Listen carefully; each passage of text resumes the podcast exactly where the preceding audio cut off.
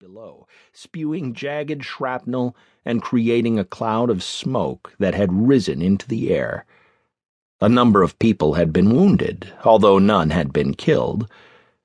Martinez had been 200 miles away in Medellin at the time and had called his wife frantically when he'd heard.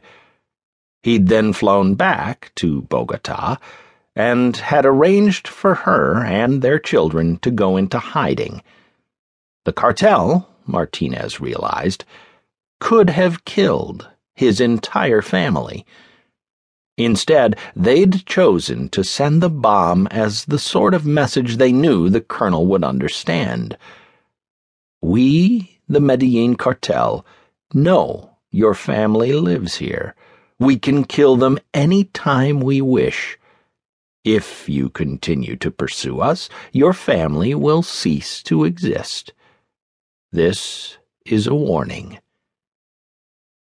For much of the last three years, Colonel Martinez had been living an almost monastic life in Medellin. There he was quartered on a police base with the rest of the hand-picked members of the special police force that he'd helped to create and currently led, El Bloque de Búsqueda, the search block. In 1989, the Colombian government had selected Martinez to command what both he and his fellow officers believed to be a suicidal mission hunting down Colombia's most powerful and feared drug lord, Pablo Escobar, and dismantling Escobar's Medellin cartel. Martinez hadn't wanted the job. In fact, most of his colleagues felt that he'd be dead within a few months, if not weeks. But an appointment was an appointment, Martinez believed. After all, he'd spent his entire life in the police ever since becoming a cadet. Duty was duty. If he didn't do it, then someone else would be ordered to instead. After years of giving and receiving orders, Martinez wasn't about to disobey one now. At the same time, the colonel realized perhaps that's why he'd been given the mission in the first place. While others might resign or try to pass the assignment on, Martinez's superiors knew that he was one of the few who never would. He was well known, in fact, as the kind of officer who got things done. His record was clean. He'd not only obtained the rank of colonel, but also had graduated from law school at the top of his class. Martinez was now middle aged, was married with three kids, and was on track to become a general. But only if he could survive his present mission. Martinez and his family had been living in Bogota when he'd received his new command.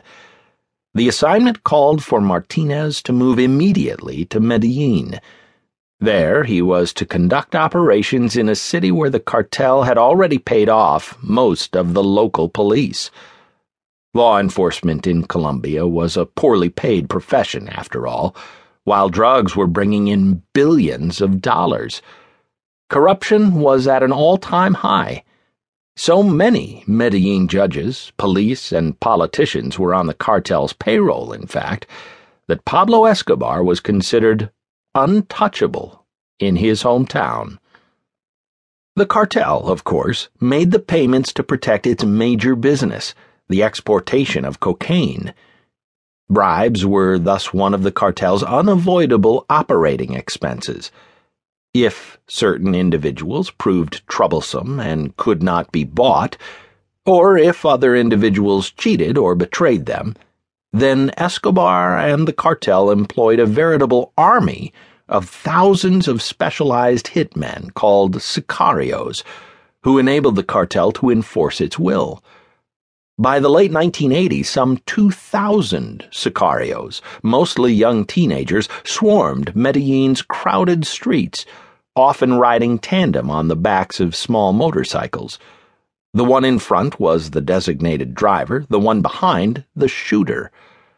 Escobar, who, according to some, had worked as a sicario himself in his teens, had sent out word to his young killer.